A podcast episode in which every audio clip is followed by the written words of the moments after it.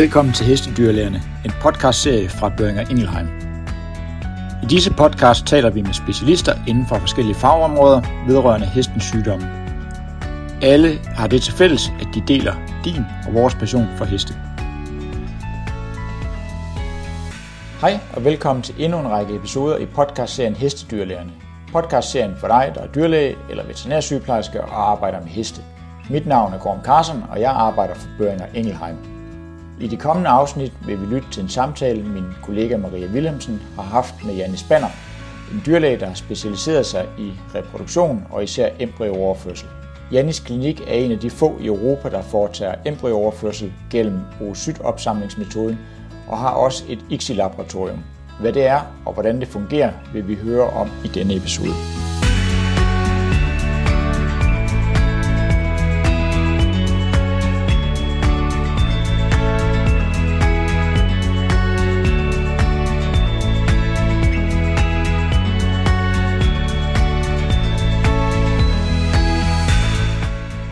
Banner, welcome to the podcast.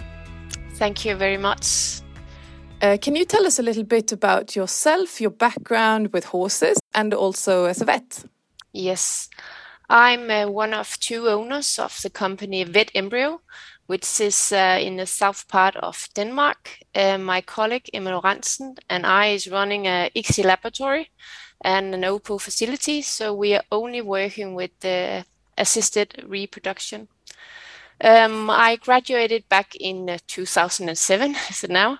Um, and I went to Australia for the first year to do an internship at a um, clinic called Goulburn Valley Equine Hospital uh, outside Melbourne, where I work with a very famous uh, reproduction specialist, uh, Dr. McKinnon. And I got really interested in, in all kind of reproduction. Uh, so I stayed there for one year and then um, I started to work at the Højgaard Equine Hospital, which is a large referral hospital in the middle of Denmark. And I was working there for about 11 or 12 years. Um, it was mainly reproduction during the season, but there is always a winter season where there is not much reproduction. Uh, we did quite a lot of embryo flushing, and um, I just got a little bit bored during the winter, and I'm I'm was so interested in in the reproduction part, so I decided to move on. Um, and now we're here uh, with this uh, ICSI laboratory in in Hellevad in, in Denmark. So uh, now I'm doing reproduction the whole year round, which is kind of a, a dream that us. Also in the winter. yes, also in the winter. Yeah. So, but you were always interested in reproduction, also during studies and so on, or Yes, I, have definitely been there. There, uh, when I was a student, I was, you know, uh, visiting actually Højgaard in my holidays and worked quite a lot with uh, Rikke Munk. She's a veterinarian at Højgaard Hospital, and she was very inspiring. And uh, this is nearly where I, you know, got the interest right from the beginning. So yeah, it has been a part of a big part of my life for for many years now. Sounds like it. And uh, so we're going to obviously talk about reproduction uh, and more specific embryo transfer today. Um, so, and we also, you said that you uh, were the only laboratory that uh, worked with your specific method. So, I'm going to ask you a bit to elaborate on that. But first, uh, for someone who, although maybe unlikely, but if there is someone who's listening who haven't heard about embryo transfer before, could you really short explain to us what is it and why and when would you do it? Mm. Yes, definitely. So I think it's really a important that you understand these words because embryo transfer is actually just the transfer of the embryo uh, from one mare to another. So, what we're working with in our clinic is oocyte pickup, which means that we take the oocytes directly from the mare and all the fertilization process is done outside the mare. So, it's done in a laboratory. Okay. Mm-hmm. Whereas, if you do what we call embryo flushing, you inseminate the donor mare. So, the actually fertilization is happening in inside the mare. And then you do the, your embryo flush, you flush the embryo out, and then you transfer it to, to a recipient mare. So it's really difficult, uh, very important to understand these uh, different definitions, and it can be a little bit confusing. Um, but that's basically what it's what it's all about. So we are only dealing with uh, OPU, oocyte pickup and ICSI, and of course the axial transfer of the ICSI embryos uh, at vet embryo. Okay, so yeah, because the the process that you refer to as embryo flushing, that would be the more common one, I guess. Yes, uh, that's a more common one and a much more simple procedure. Mm-hmm. Um, and it's it's still extremely useful for, for some mares, for some mares, and there are other mares where the oocyte pickup would uh, would actually be the best choice. So it really depends on on the mare you're working with. Okay, so so tell us a bit more about this the, oocyte pickup uh, and this intracytoplasmic sperm injection ICSI uh, that you're working with. Exactly how is it uh, performed? Yeah, so uh, normally the mares arrive in the morning. We have uh, room for around uh, 30 mares in our stable. So we have donor mares that is, is, staying at our facility for, for a longer period, for maybe one, two, three, or even more sessions. But normally we start in the morning and the mare arrives if, she's just there for the opposition and then she goes home again. That's very typical for the sports horses. So she arrived, we sedate her, and put her into a stock, do a thorough cleaning. And what we actually do is that I'm the one doing the oocyte pickup. So I go through the rectum um, and then I fix the ovary inside uh, the mare. And then with the other hand, I grasp what we call um, our OPU guide and you have to imagine that inside this guide there is um, there is a microconvex probe. So this is the one connected to the ultrasound machine, and we also in the guide has a needle channel. So this guide we put that into the vagina. So we push that against the vaginal wall, and with my other hand in the rectum, I fix the ovary and press it against the you know the peritoneal side of the um, of, uh, of, of the abdomen or of the vaginal wall. So we have to put them closely together. So we have to make sure that there is nothing in between the ovary and, and uh, the peritoneum. And then we uh, inject uh, the needle into the ovary, into the follicle. And we flush the follicle, which means that we fill the fluid with a special OPU uh, fluid and we empty the follicle and, and fill it again and empty it again. And we do that eight to 10 times to make sure that the uh, oocyte comes out and at the same time we have to you know um, move the needle a little bit to scrape the the edge of the of the follicle. Because in in the mare in contrast to the human beings the uh, oocytes is very attached to the follicular wall so it's more difficult to to get out. So and then we move from one follicle to the other and we empty the ovaries or the follicles in the ovaries completely and um, and we use we use a pump to make sure that we get fluid in and out. And in the end, we have you know a, small bottle with uh, follicular fluid, and this is you know the the product that we have here after the opposition, and this is what we bring to the ICSI laboratory. Um, and it's just uh, 10, uh, 10, 10 steps away from our OPU facility. And in here, we have to you know, clean the fluid so it's easy to look at through the microscope. So we filter the fluid and search for the oocytes. Um, and then the oocytes are packed in small vials and inside the laboratory, everything has to be extremely clean and we have to pay attention to every detail. So we don't have anyone, you know, going in and out of the laboratory. It has to be very, very clean. They are extremely sensitive and the actual ICSI procedure is an extremely sensitive procedure. So my colleague Emma, she is uh, filtering the fluid and searching for the oocytes. And then normally we will put them in what we call a holding media which uh, actually puts the oocytes in a meiotic arrest uh, during the night. And then the day after, we will uh, do the ICSI procedure, or we will put them into maturation media, and they will stay there for around 28 hours, and then we'll do the actual ICSI procedure.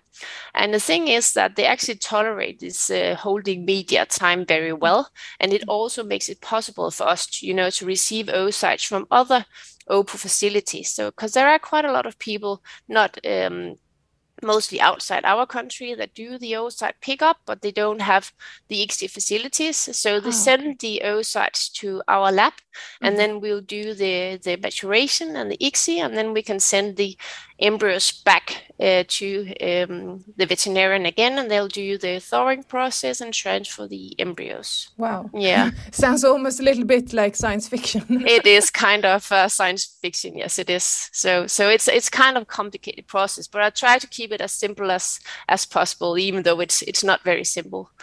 Yeah. So, so it's always, you know, we, we are just trying to to to find out what is it like in the mare and then we try to to do the same in the laboratory with the same hormones and growth uh, growth factors and uh, same temperature etc so there are many small details so for how long then can this uh, oocyte uh, survive in this medium? Yeah, normally we will put them in holding media for for you know for 24 hours or for, for 24 to 30 hours, but they are able to survive for a longer time. Uh, definitely, okay. just have to make sure about the light and have to stay uh, not too warm but uh, not too cold. So they yeah. are packed in a in a very you know in a special way uh, yeah. when we have to uh, when they send them you know across borders. But yeah. it's a really good way to to be able, you know, to do the OPU and offer that to your clients. But an ICSI laboratory is very, very difficult to, to set up. So it's better just, you know, to send it uh, to a facility that is, is used to handling the oocytes. And then you can get the blastocyst back and do the rest of the work. So so it's working very well. We have lots of clients in France and Germany and wow. yeah, Belgium and yeah. So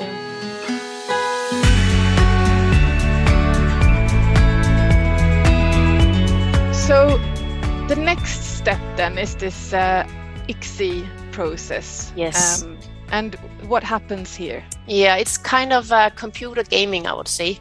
So we are we have the oocytes now; it's mature, and the first thing we do um, at the day of the ICSI that we have to do like a denudation, which mm-hmm. means that we have to remove the cumulus cells that are around the oocytes uh, to be able to inject the sperm cells. So we first of all we have to clean the semen. So the owner has to decide what semen do they want to use.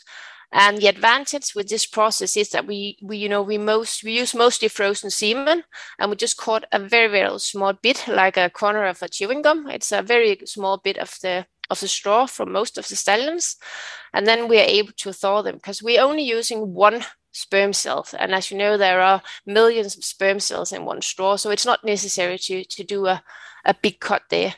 Uh, and then uh, Emma, she is doing kind of, we call it a Tinder for semen. she has to sit with her eyes and choose the best sperm cell, the one you really believes is the best one. So we have a certain media which we put the uh, sperm cells into. It's called sperm catch that slows down the sperm cells so we are able to catch them. Otherwise, they swim way too fast for us to, to catch them. So she inject them up in um, in her, her ICSI needle. Um, and then she had one joystick, which is actually connected to one pipette that fixed the oocyte. And then she has another joystick that is um, actually connected to the ICSI pipette, where she has the sperm cells.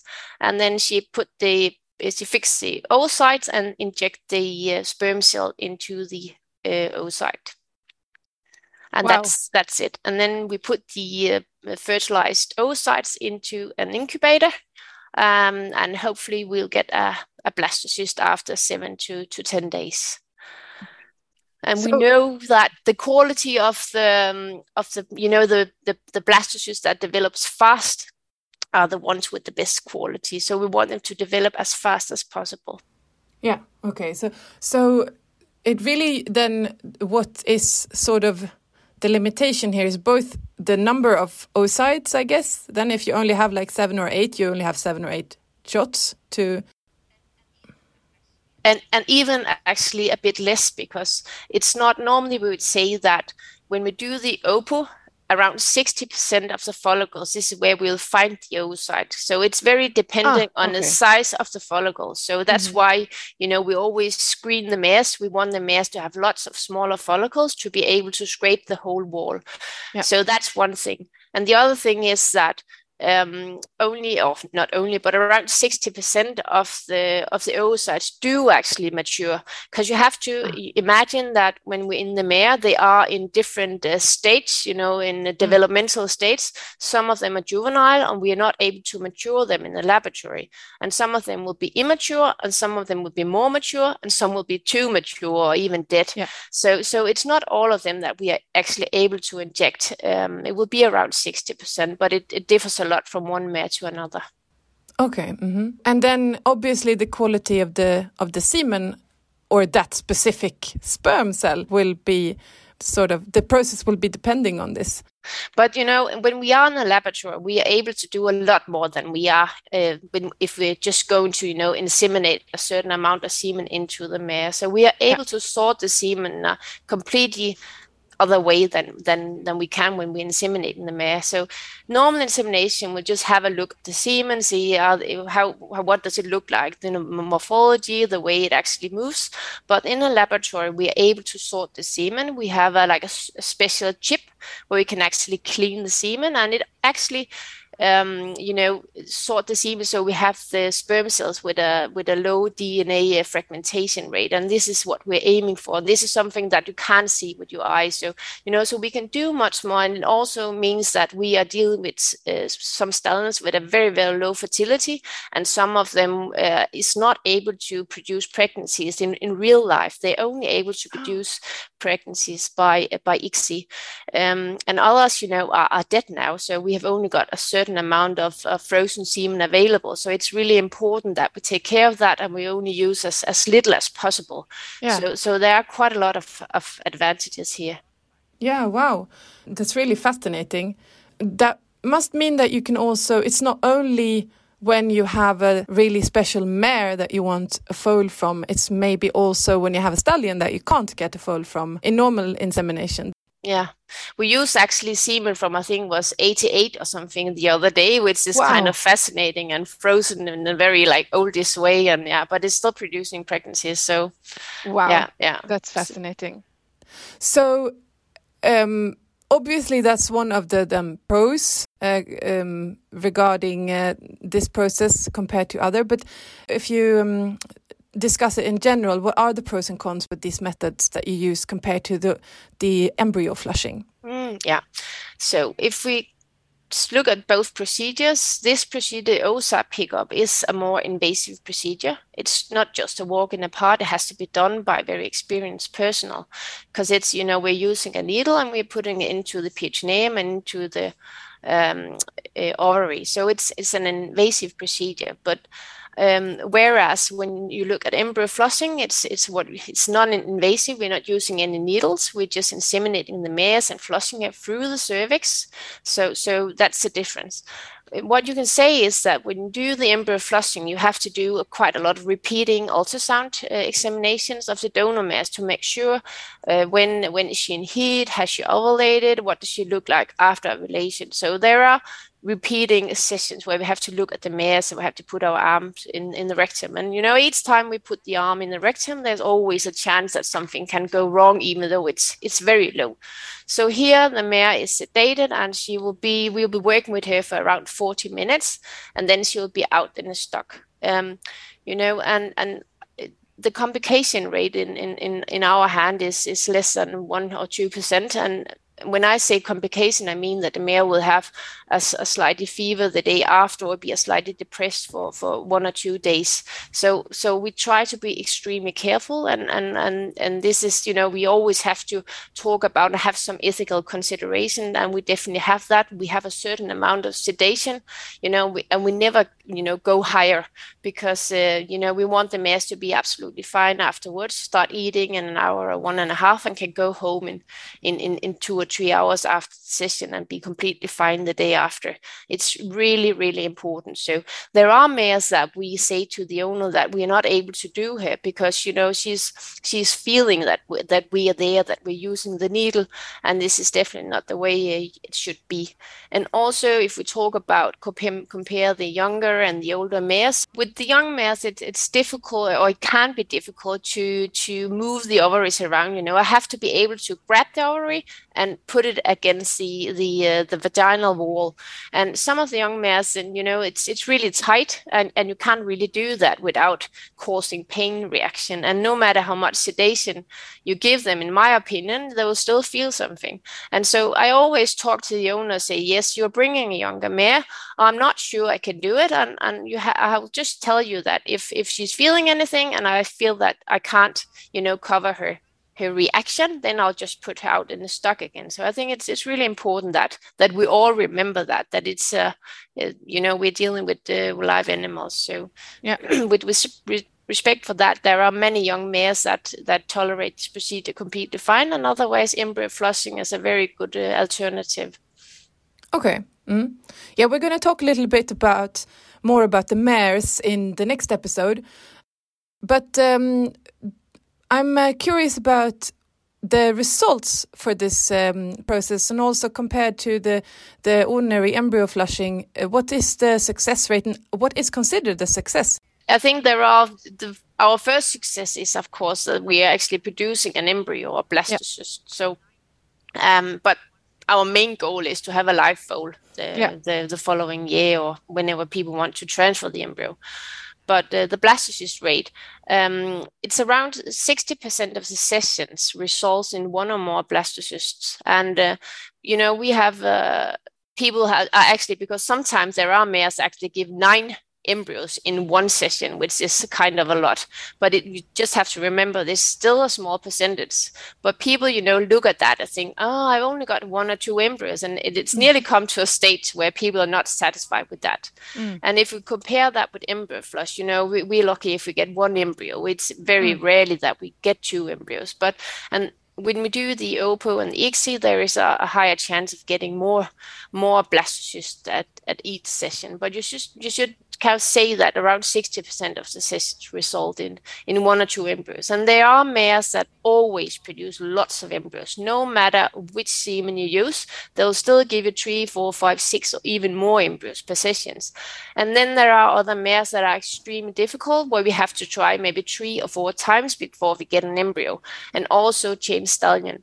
And the thing is that there are so many factors, there are, so many factors that affect this process. So there's both the quality of the mare, the quality of the oocytes, you know, the age of the mare, which semen are you using. So, so you know, it's really difficult to say that this is actually the quality of the mare's oocytes. It could be the semen as well, or that semen is not a good combination with with the, this mare. So, so you just have to bear that in in mind.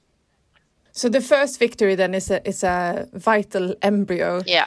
Um, it, are these possible to to store for the future? You can freeze them, right, and uh, yeah. keep them. Because you know the advantage is that we can do that this procedure during both the winter and and, and the spring so so we do the whole year round, and we don't want to transfer embryos in the winter time. So we we we vitrify the embryos. This is a special freezing procedure. So you hear about slow freezing or vitrification, and in our laboratory we use a vitrification procedure. So when the blastocyst is there, we put them in liquid nitrogen, um, protected by cryoprotectiva and then uh, we put, store them in um, in containers. And you know when the recipient mare is ready we transfer them. So com- if we compare with embryo flushing we don't have you know we, that we have to have one two or three recipients ready for each donor mare so we'll just transfer the embryos when we have the best recipient ready. So that's uh, that's and, a, nice advantage to have there. And they tolerate the process of vitrification very, very well because they are very, very small. Um, and um, it, it's it's it's it's a very good way to store them. They can be stored for one, two, or ten years, or even more. Mm. Thank you so much for for telling us uh, all about these fascinating processes. It was really interesting to hear. In the next episode, we're going to be talking about a little bit more about the mares, both the the donors and the recipients. Uh, but thank you for now. Thank you.